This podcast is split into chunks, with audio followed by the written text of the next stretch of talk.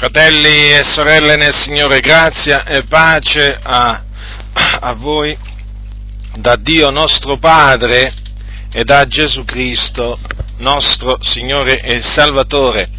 Voglio brevemente spiegarvi, mediante le scritture, che cosa intese Gesù per calice nella notte in cui fu tradito, quando nel Getsemani pregò l'Iddio e Padre suo. Questo è uno degli eventi, diciamo, fondamentali della vita di Gesù ed è trascritto da Matteo, Marco, Luca.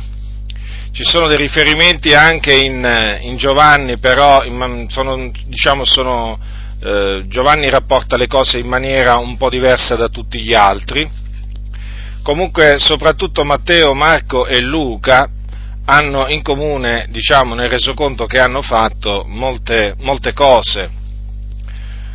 Ora voglio, voglio parlarvi di questo, di questo argomento eh, prendendo quello che dice Luca. Luca è il medico di letto, quindi quello che dice nel capitolo 22. Capitolo 22 di Luca. Leggerò alcuni versetti precisamente a partire dal versetto 39. Così è scritto. Poi, essendo uscito, andò secondo il suo solito al monte degli ulivi e anche i discepoli lo seguirono. E giunto che fu sul luogo, disse loro, pregate chiedendo di non entrare in tentazione. Ed egli si staccò da loro circa un tiro di sasso e postosi in ginocchio pregava dicendo, Padre, se tu vuoi, allontana da me questo calice, però non la mia volontà, ma la tua sia fatta. E un angelo gli apparve dal cielo a confortarlo. Ed essendo in agonia, egli pregava vie più intensamente e il suo sudore divenne come grosse gocce di sangue che cadevano in terra e alzatosi dall'orazione venne ai discepoli e li trovò che dormivano di tristezza e disse loro perché dormite? Alzatevi e pregate affinché non entriate in tentazione. Mentre parlava ancora, ecco una turba, e colui che si chiamava Giuda, uno dei dodici, la precedeva si accostò a Gesù per baciarlo, ma Gesù gli disse, Giuda, tradisci tu il figlio dell'uomo con un bacio? E quelli che erano con lui, vedendo quello che stava per succedere, dissero, Signore, percoteremo noi con la spada? E uno di loro percosse il servitore del sommo sacerdote e gli spiccò l'orecchio destro. Ma Gesù rivolse loro la parola e disse, lasciate, basta. E toccato l'orecchio di colui, lo guarì. E Gesù disse ai capi sacerdoti e ai capitani del Tempio, e agli anziani che erano venuti contro di lui, voi siete usciti con spade e bastoni come contro a un ladrone, mentre ero ogni giorno con voi nel Tempio, non mi avete mai messe le mani addosso, ma questa è l'ora vostra, è la potestà delle tenebre. Dunque, per capire questa richiesta fatta da Gesù, perché andiamo naturalmente subito al punto, al punto centrale, per capire questa richiesta fatta da Gesù, che appunto eh, Luca, Luca diciamo, ra, rapporta così, Padre, se tu vuoi allontana da me questo calice, bisogna innanzitutto tenere a mente quale era lo stato d'animo di Gesù nel Getsemani. E questo è fondamentale, fratelli del Signore, perché qui bisogna partire proprio da questo altrimenti non si può capire, si può capire eh, diciamo, questa, questa, richiesta che può sembrare strana, contraddittoria quanto si vuole, ma qui bisogna partire da un presupposto diciamo, fermo. Qual era lo stato d'animo di Gesù Cristo, il figlio di Dio, in quel momento della sua vita, eh, in quella notte? Ce lo dice Marco. Ce lo dice Marco.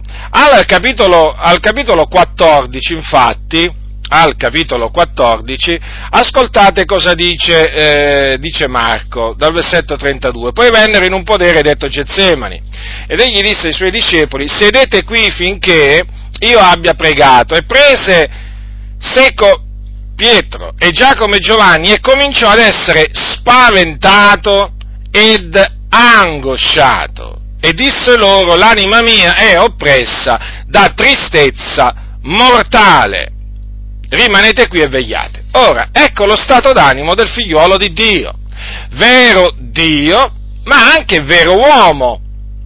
Quindi era spaventato ed angosciato e naturalmente anche contristato. Ma contristato non di una semplice tristezza, ma contristato mortalmente, perché guardate cosa dice, l'anima mia è oppressa da tristezza mortale. Mi rendete conto che tristezza Gesù aveva? Eh, una tristezza mortale ed era oppresso da questa tristezza mortale, oppresso. Ora, oppresso, badate bene, non significa vinto, ma oppresso. Ora, vorrei, eh, diciamo, che voi vi concentraste su questo stato d'animo di Gesù. Perché? Perché questo sta a indicare che Gesù stava già soffrendo molto ancora prima di mettersi a pregare. Mi pare che le ragioni siano evidenti. Qui non è che c'è bisogno di fare discorsi particolari. Quando Gesù innalzò al Padre quella richiesta, lui era angosciato e spaventato e contristato. Allora, questo perché? Ma perché era un vero uomo? Ce lo siamo dimenticati questo, che Gesù era un vero uomo? Cioè, io credo che talune volte ci sono taluni che quando pensano a Gesù si concentrano così tanto sulla sua divinità che perdono di vista la sua perfetta umanità. Gesù era un uomo, un vero uomo, era un uomo, diciamo, perfetto in tutte le sue componenti sia fisiche che naturalmente anche sentimentali. Ora, Gesù era spaventato ed angosciato. Per quale ragione? Perché se c'è un effetto, ci deve essere anche una causa. Non è che c'è solo l'effetto e la causa non c'è, no, no, ci deve essere anche la causa. E qual era questa causa? Cioè Gesù aveva, diciamo, da poco finito di celebrare, no? di aver, cioè aveva da poco finito di mangiare la Pasqua con i suoi, con i suoi discepoli, eh, Giuda naturalmente era uscito perché naturalmente era andato a prendere diciamo, eh, diciamo, la banda che poi avrebbe, avrebbe arrestato eh, Gesù.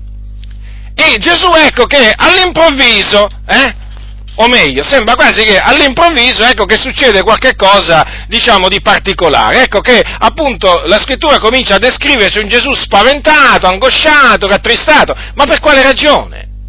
Cioè, che cos'è che aveva prodotto, diciamo, che cos'è che gli, gli produceva questa angoscia?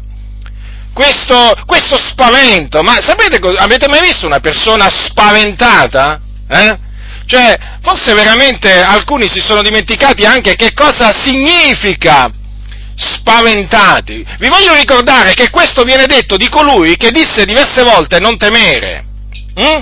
Ecco, colui che aveva detto durante il suo ministero non temere, eh, ecco che in quel momento era spaventato, e il termine è quello. Quindi c'era uno spavento in lui.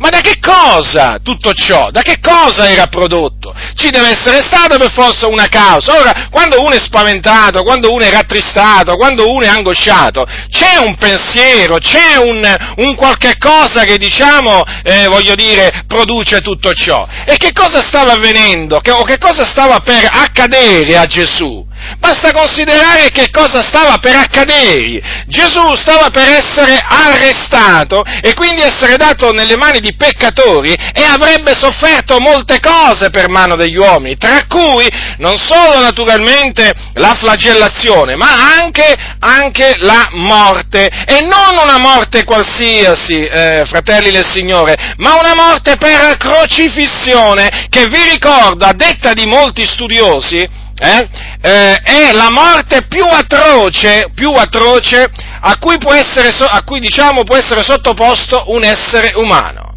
Ora, Gesù di lì a poco sarebbe dovuto morire crocifisso, crocifisso. No, giusto per, cerchiamo anche di calarci nel Getsemani, cerchiamo anche di calarci in Gesù per quanto diciamo sia possibile. È chiaro che, sapete il detto, no? Mettiamoci nei panni di, è chiaro che eh, questa è un'espressione chiaramente che nei confronti di Gesù e chiaramente non è, non è, pienamente appropriata, però io cerco, quando leggo la vita di Gesù, ho sempre cercato di fare questo, ho sempre cercato di mettermi al suo posto, so, ma naturalmente quando? Quando naturalmente la Bibbia ci presenta l'umanità di Gesù, l'umanità, badate bene, quindi il Gesù uomo. Ora, in, questi, in questo caso, ecco, il Gesù uomo, l'uomo Gesù, spaventato, angosciato, rattristato, ma non ci, io non ci trovo niente di strano. Anzi, ci troverei qualcosa di strano se la Bibbia non mi dicesse che Gesù era spaventato, angosciato e, tr- e triste, o oppresso da tristezza mortale, perché Gesù stava veramente per andare incontro ad un'ora tremenda, terribile, orribile, fratelli nel Signore. Ora, quindi, noi dobbiamo considerare eh, attentamente l'umanità di Gesù, perché se perdiamo di vista la sua perfetta umanità, poi cominceremo a fare dei discorsi, dei discorsi strani, perché, vedete, nella storia della Chiesa sono sempre, ci sono sempre state dispute sia sulla divinità che sulla umanità di Gesù. E bisogna stare attenti perché, diciamo, dalla storia bisogna imparare questo. Non bisogna mai, mm, non bisogna mai parlare di un, aspetto, di, di un aspetto, naturalmente, facendo andare di mezzo l'altro, cioè annullando l'altro. Quindi bisogna mantenere l'equilibrio, quando si parla di Gesù, bisogna mantenere un equilibrio perfetto quando, sia quando si parla della sua divinità, sia quando si parla della sua umanità. Ma quando si parla della sua divinità, come noi, come noi diciamo che in Gesù eh, abitava, dimorava la pienezza della deità, ora per quanto riguarda l'umanità, noi dobbiamo appunto tenere presente che Gesù era veramente un uomo, un uomo come noi, certo, era nato senza, era nato senza peccato, è evidente questo perché fu generato dallo Spirito Santo, fu tentato in ogni cosa come noi senza peccare, ma comunque sia, fu tentato fu tentato, delle lotte le ebbe pure lui, anche lui dovette, resi- lui dovette resistere al tentatore, dovette resistere all'avversario. Allora, perché vi ho voluto fare questa, questa, premessa? Perché è fondamentale poi naturalmente per, per capire il proseguio, il proseguio, quello che avvenuto, quello che è avvenuto in seguito. Dunque, queste, eh, queste prime parole, eh, mi riferisco a quelle trascritte in Marco, mostrano veramente la piena umanità di Gesù, fratelli nel Signore, né più né meno. È questo.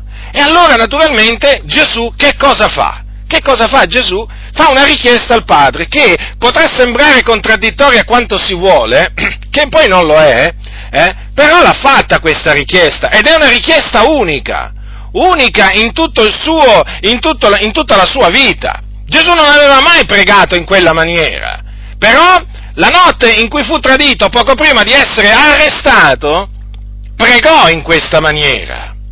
Dunque, lui pregò al Padre chiedendogli che se era possibile, o meglio, se lui voleva, eh, gli allontanasse quel calice, gli allontanasse da lui quel calice. Ora, badate bene, badate bene, quel calice che, di, che doveva Gesù di lì a poco bere, badate bene, doveva, Gesù doveva berlo quel calice.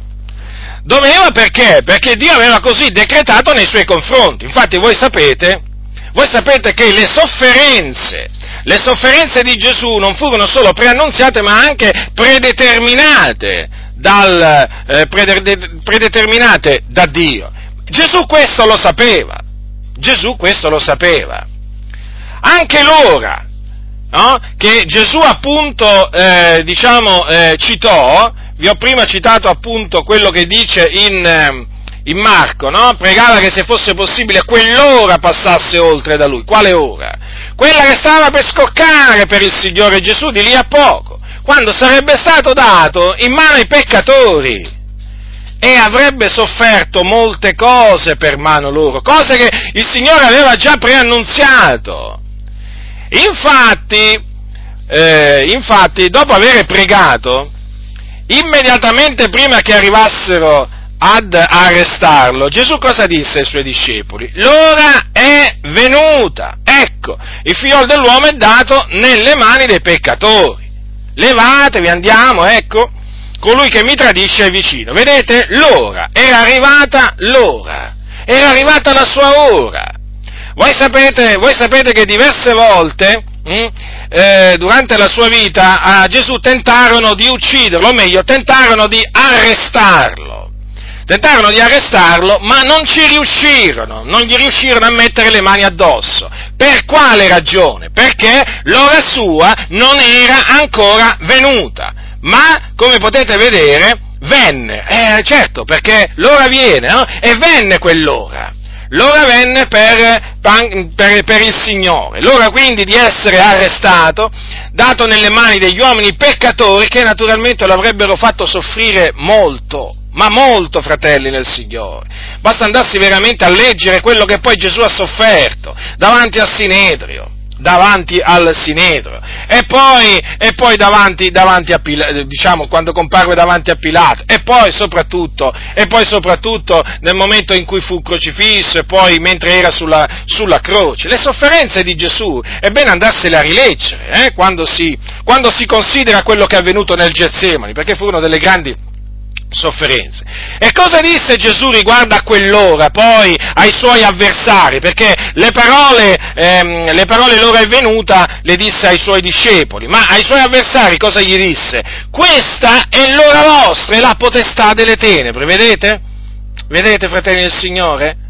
E quindi non, è, non, non era qualche cosa di poco conto quello che stava per, per accadergli, non era qualche cosa di poco conto. Tanto è vero che Gesù poi sulla croce dirà Eli Eli la massa bactani, cioè Dio mio, Dio mio perché mi hai abbandonato? Cioè abbandonato nelle mani degli uomini. Ma ci rendiamo conto, fratelli, la sofferenza veramente grande che Gesù patì, che Gesù, le, le sofferenze grandi che Gesù patì per mano dei suoi nemici.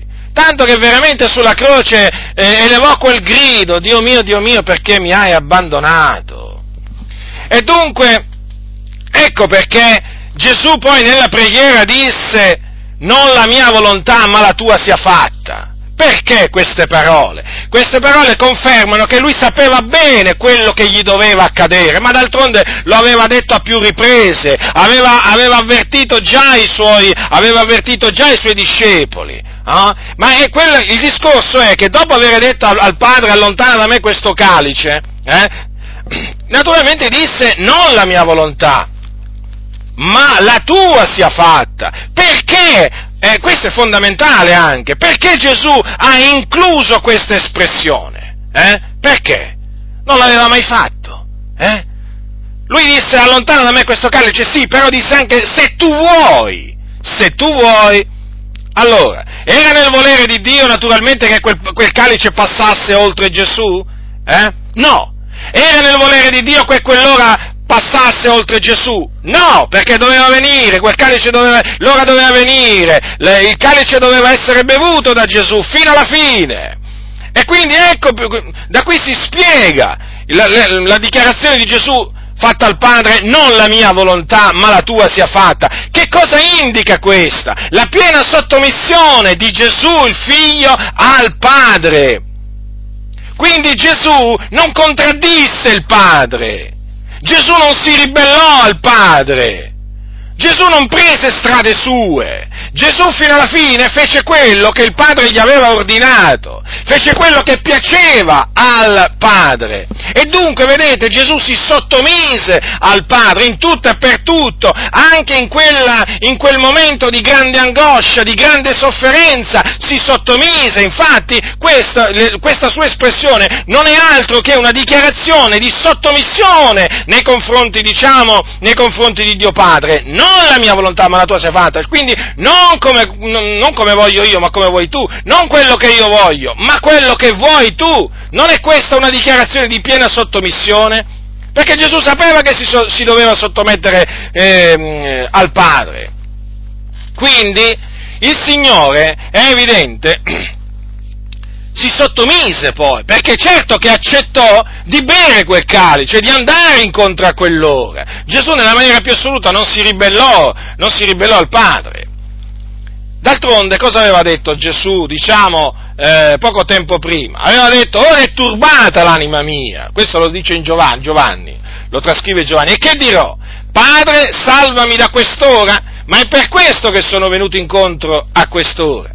Alcuni eh, mettono il punto interrogativo, eh, alcune traduzioni della Bibbia, mettono il punto interrogativo in, dopo Padre salvami da quest'ora, quindi praticamente invece che un'affermazione esclamativa la, la, mettono a mo' di domanda. Comunque il senso non cambia alla fine perché? Perché quello che conta sono le parole, ma per, è per questo che sono venuti incontro a quest'ora. Quindi Gesù affrontò, quel, affrontò quell'ora, non è che Gesù scappò, vedete, se Gesù fosse, diciamo, stato vinto dalla paura, eh, o dal timore della morte, se fosse stato vinto, soverchiato, ma Gesù sarebbe, sarebbe scappato, non si sarebbe, diciamo, fatto arrestare, non si sarebbe fatto arrestare, fratelli, fratelli nel Signore. Questo alcuni lo, lo, lo, dimenticano, sapete, c'è anche la possibilità di scappare. Gesù sapeva che lo stavano per venire a rapire, però, vedete, aspettò ad arrestare, eh, però aspettò coloro appunto che lo dovevano arrestare. Quindi lì ci fu praticamente che cosa, che cosa avvenne?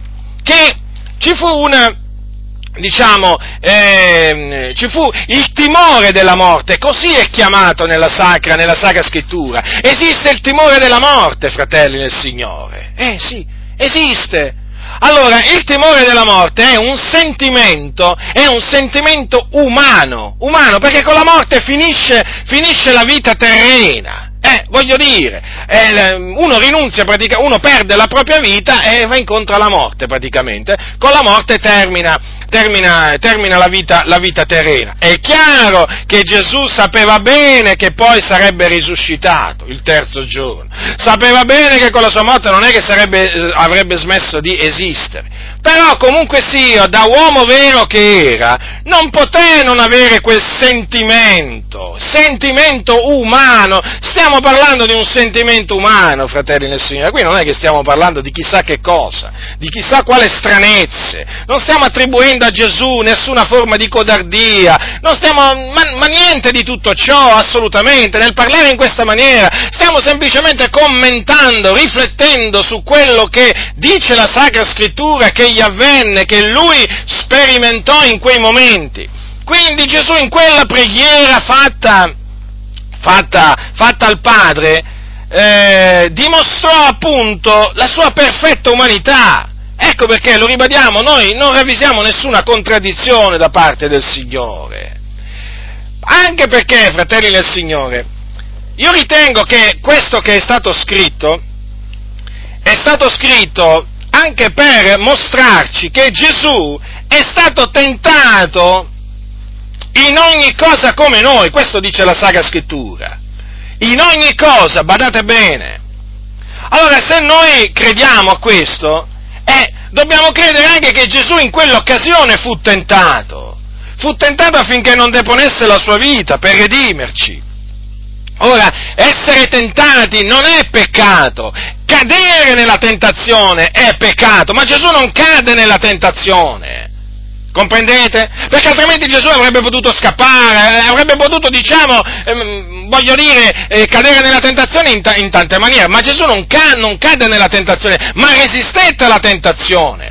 E resistette in che maniera? Sottoponendosi alla volontà di Dio, quando disse non la mia volontà, ma la tua sia fatta, perché è in questa maniera che si resiste alla tentazione in maniera, in maniera efficace. Quindi quando noi diciamo che Gesù è stato tentato in ogni cosa, come noi, chiaramente senza peccare, non lo dimentichiamo.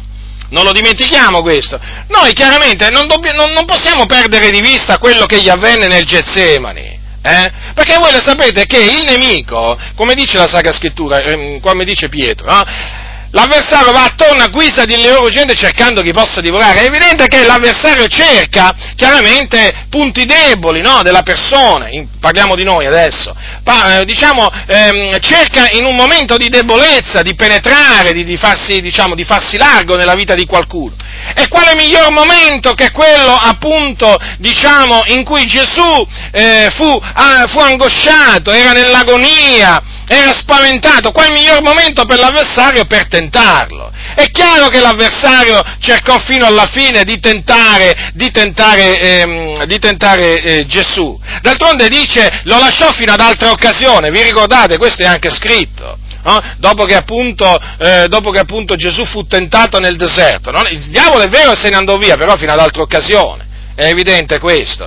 Quindi, fratelli del Signore, eh, da, qui spiega, da qui si spiega quella richiesta del Signore, ma Gesù non peccò.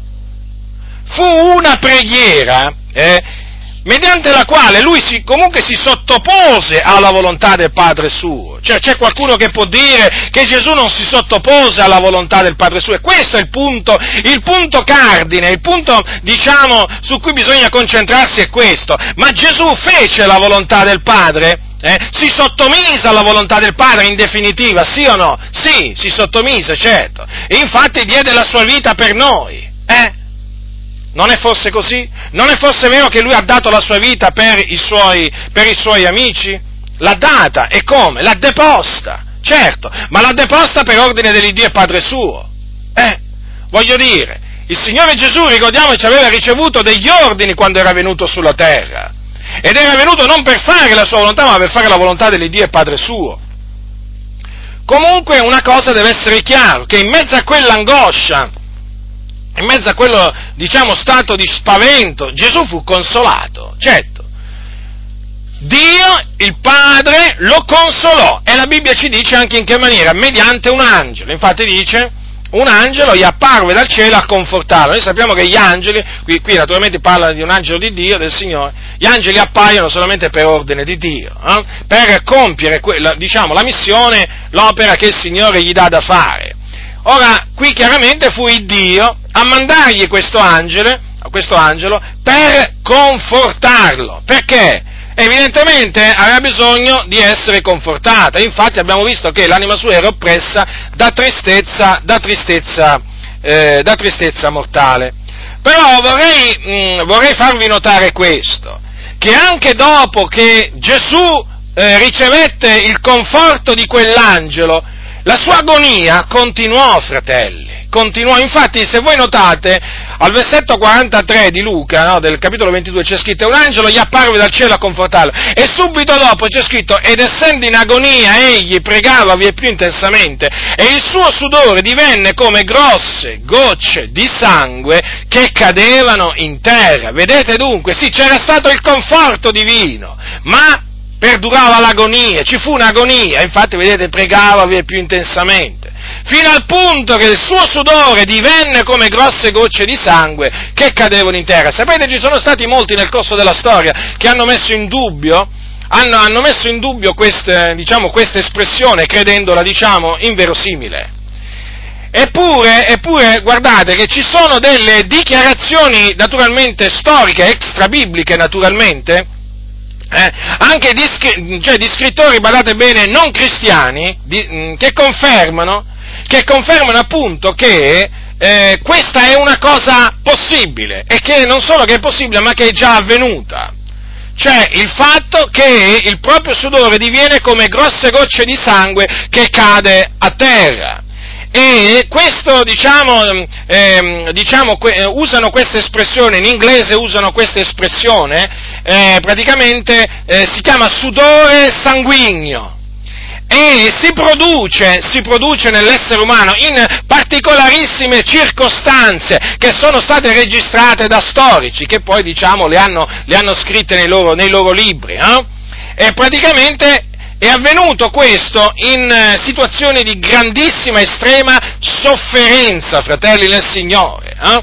Proprio, eh, diciamo, ecco, in situazioni simili situazioni simili a, quelli, eh, a, a quella diciamo, in cui si è trovata eh, alla situazione in cui si è trovato, si è trovato Gesù, I, generalmente in prossimità, in prossimità della morte. Sì, si sono verificati questi sudori sanguigni praticamente, praticamente è un sudore mescolato a sangue, eh? o comunque sia, hanno, è stato accertato che dalla, mh, mm, eh, da, dalla, pelle, dalla pelle, diciamo, in queste determinate eh, circostanze, fuoriesce addirittura del, diciamo, del sangue ecco perché lo chiamano, diciamo, sudore, sudore, sanguigno, ecco perché non ci si deve assolutamente meravigliare che questo sia avvenuto in quel momento, in quel momento a Gesù, perché veramente se c'era in quel momento una, sulla faccia della terra un uomo che stava soffrendo intensamente, in maniera estrema, era proprio Gesù Cristo, il nostro Signore e il nostro Salvatore. Questo,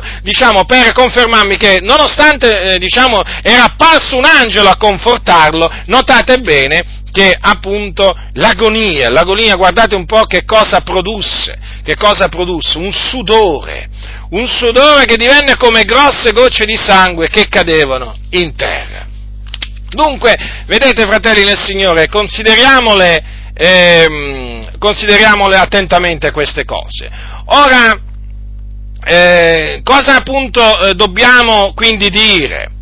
Che Gesù dovette, diciamo, soffrire nel Getsemani, soffrì, è come se soffrì, patì molto nel Getsemane, eh, ma il Signore, oltre ad essere consolato, fu liberato dal timore della morte. Infatti troviamo scritto in Ebrei al capitolo 5, prendete Ebrei al capitolo 5, allora, Ebrei capitolo 5, l- dal versetto 7, il quale qui naturalmente si riferisce al figliolo di Dio, nei giorni della sua carne, avendo con gran grida e con lacrime offerto preghiere e supplicazioni a colui che lo poteva salvare dalla morte, ed avendo ottenuto d'essere liberato dal timore, benché fosse figliuolo, imparò l'ubbidienza dalle cose che soffrì ed essendo stato reso perfetto, divenne per tutti quelli che gli ubbidiscono autore di una salvezza eterna, essendo da Dio proclamato sommo sacerdote secondo l'ordine di Melchisedec. Dunque, che cosa ottenne Gesù? È evidente qui innanzitutto una cosa, no? Quando qui chiaramente eh, eh, questo è un passo che si riferisce in particolare a quello che avvenne nel Getsemani. Mi pare ovvio questo. Perché, vedete, Gesù offrì, offrì con gran grida e con lacrime, eh, qui dice, preghiere e supplicazioni a colui che lo poteva salvare dalla morte. Quale morte?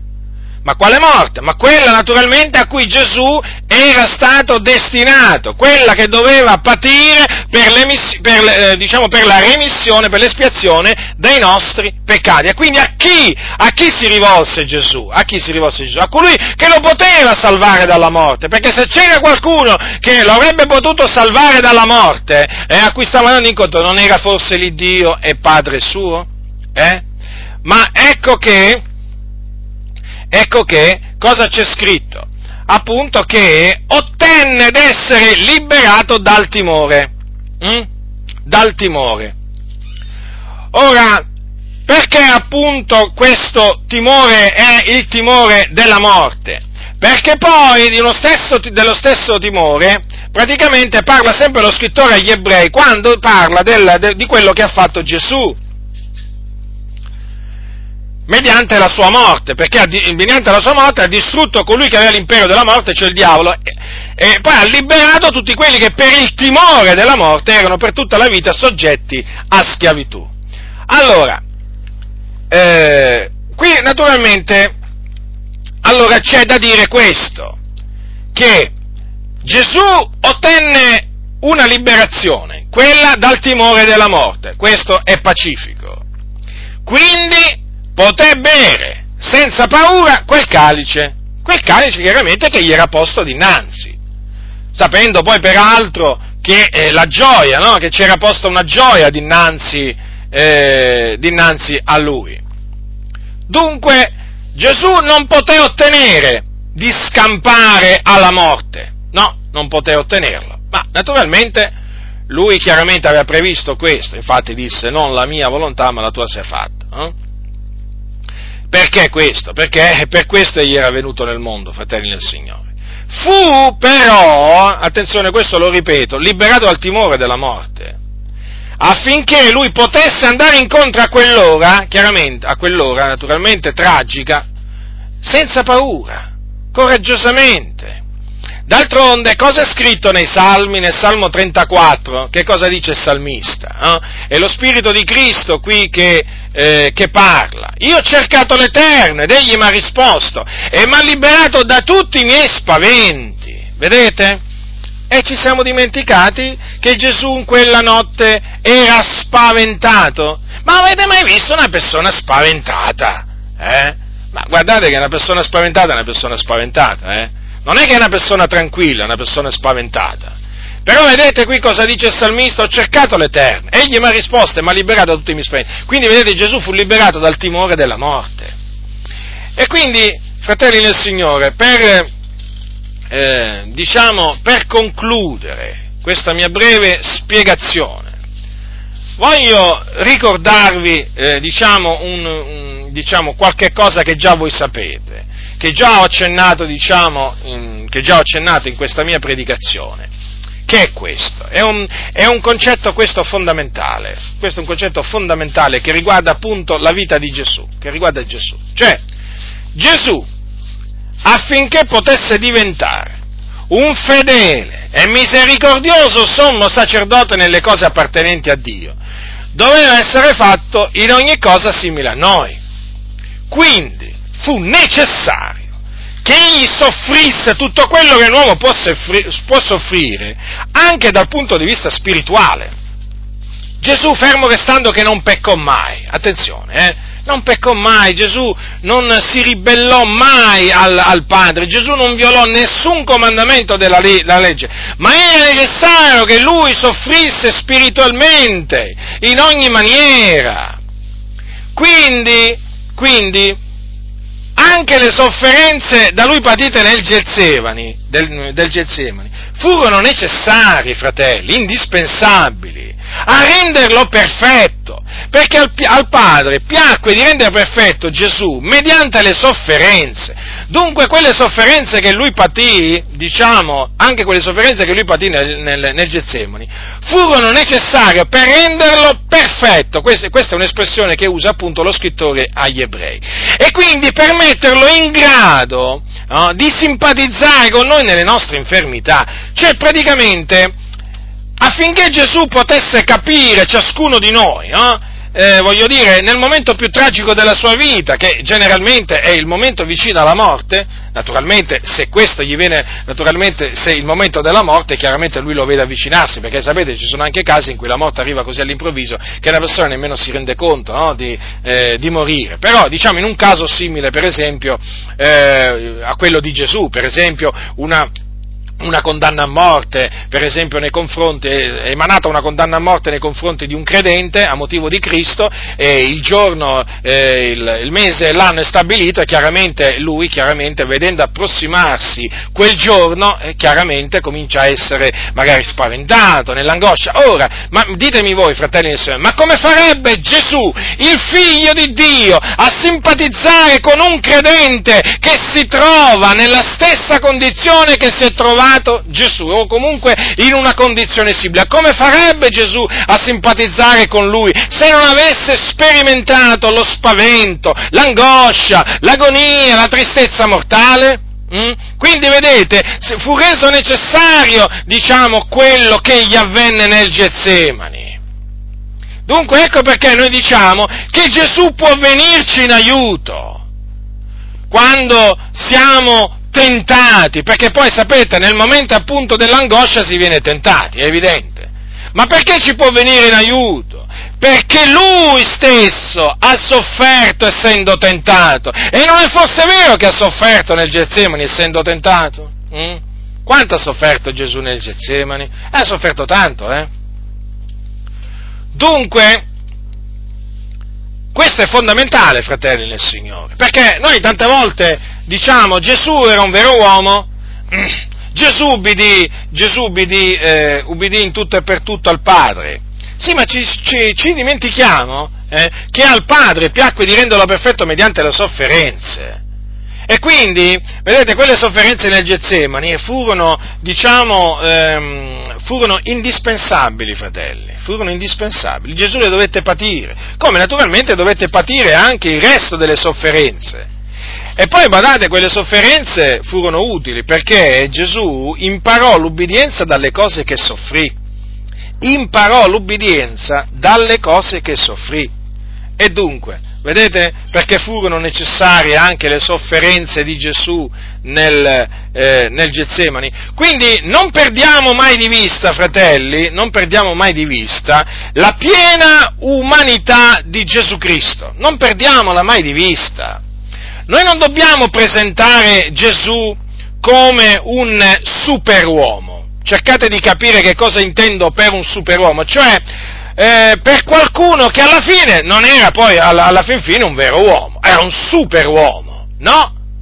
Gesù era un vero uomo, perché diciamo vero uomo, vero, eh, vero Dio altrimenti? Eh? Quindi, presentiamo Gesù, diciamo, presentiamo l'umanità di Gesù nella sua interezza, non omettiamo niente, e badate bene, non si fa nessuna offesa nei confronti di Gesù.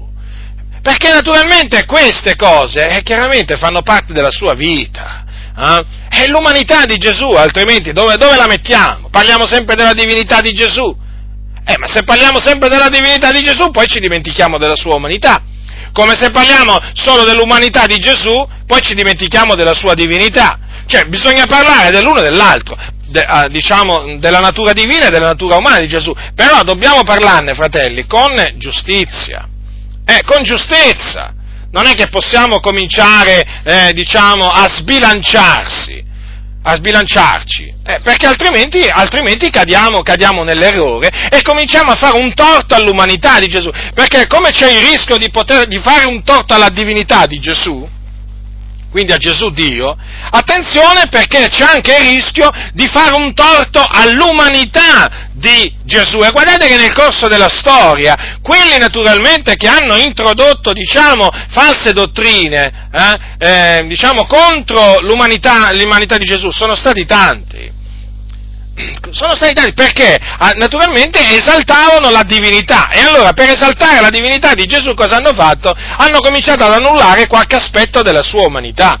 Quindi dobbiamo stare attenti a non, annullare, a non, annullare, nessun aspetto della sua umanità. Certo, mi rendo conto che chiaramente è come camminare sul filo di un rasoio, fratelli del Signore. Mi rendo perfettamente conto di questo. Pu- può sembrare una contraddizione, naturalmente, quello che ha detto Gesù al Padre, ma sapete, nella Bibbia, sapete quante cose appaiono contraddittorie?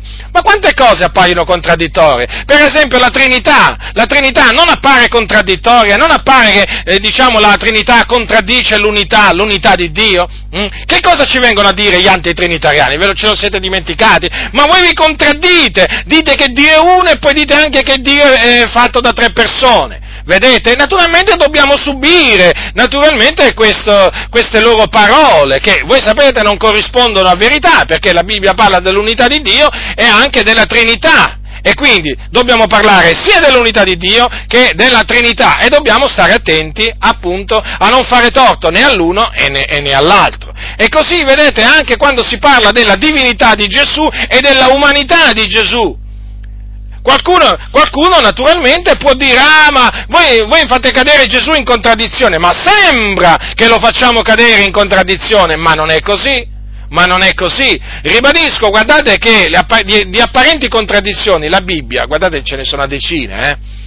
Ce ne sono, non ho intenzione naturalmente di, di, di, di parlarvi di tutte queste apparenti contraddizioni, però vi ho citato diciamo quella forse più, quella forse più evidente, no? quella della Trinità, perché voi sapete che sulla Trinità nel corso della storia della Chiesa sono sorti tanti che appunto per difendere l'unità di Dio, perché poi, perché molti si sono schierati contro la Trinità? Per, diciamo, perché pensavano, cioè, diciamo, nel tentativo di difendere l'unità di Dio o l'unicità di Dio, ma nel cominciare a mettere una super enfasi sull'unità di Dio, hanno finito poi col dimenticarsi della Trinità e, con, e con l'annullarla. Quindi attenzione fratelli, perché guardate che è, è, molto, è molto delicata, è molto delicata la situazione è molto delicata la situazione, è un po' simile come appunto eh, diciamo, l'apparente contraddizione che esiste tra la Trinità e l'unità, e l'unità di Dio. In effetti apparentemente sembra che la Trinità contraddica l'unità di Dio perché la Bibbia dice ascolta Israele, il Signore Dio nostro è l'unico Signore, no? non avrai altri Dio nel mio cospetto e insomma voi sapete, no? io sono Dio, fuori di me non vi è altro Dio.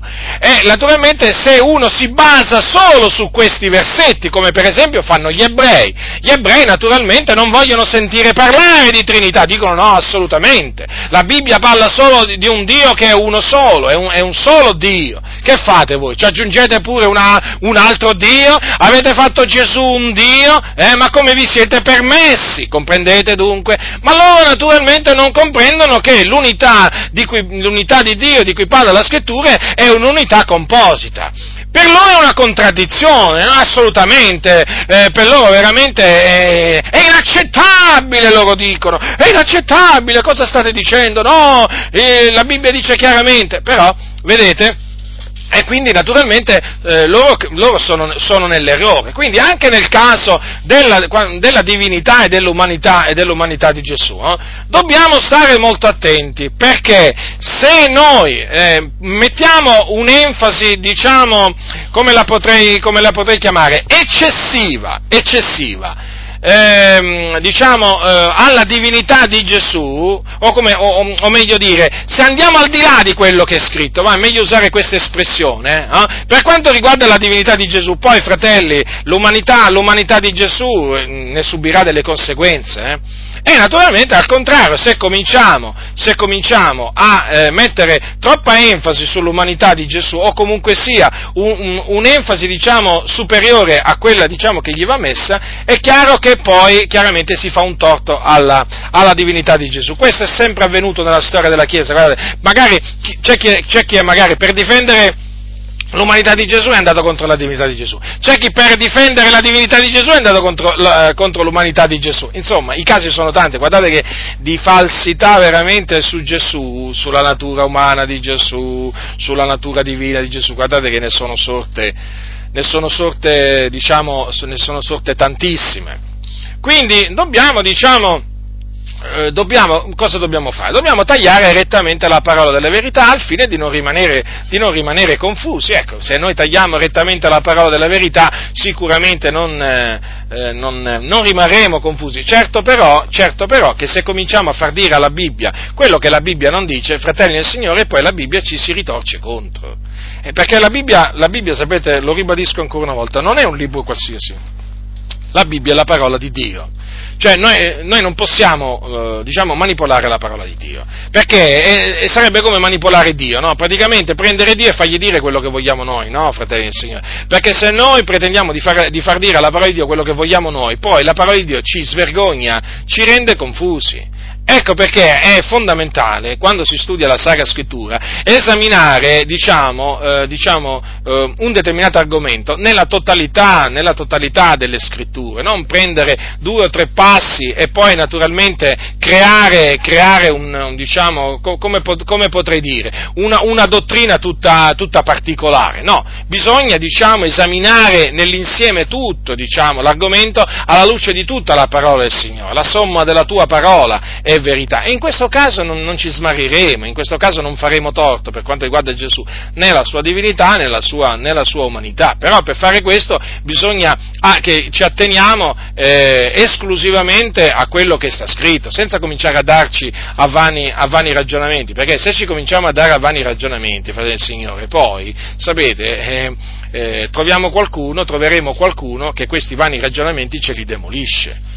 Eh, eh, voglio dire, non, non sottovalutiamo, mai, non sotto, eh, sottovalutiamo mai questo, cioè il Signore dall'alto osserva e dall'alto ascolta, ascolta, ascolta tutto. E quindi è chiaro che il Signore non sopporta che eh, alla sua parola vengano fatte dire delle cose che essa, che essa non dice. Quindi ecco, vi ho voluto vi ho voluto spiegare brevemente, voluto spiegare brevemente questo, diciamo, eh, questo, questo, argomento affinché abbiate mm, diciamo, le idee chiare, come si suol dire, no? su, eh, su, questo calice, eh, perché altrimenti, eh, altrimenti, uno rischia magari di andare avanti nella vita non avendo le idee chiare anche su questo, su questo, su questo aspetto.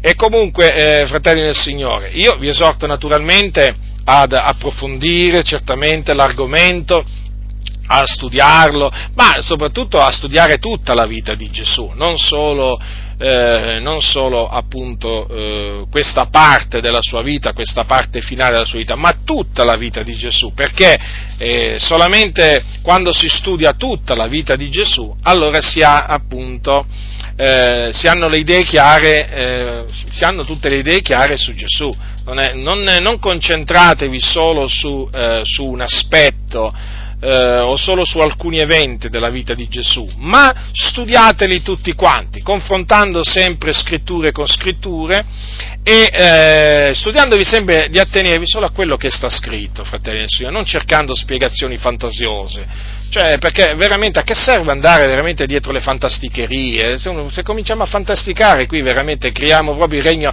il regno delle fantasie. Non creiamo veramente fantasie, cioè atteniamoci semplicemente a quello che sta scritto e andiamo avanti con l'aiuto, de, con l'aiuto del Signore.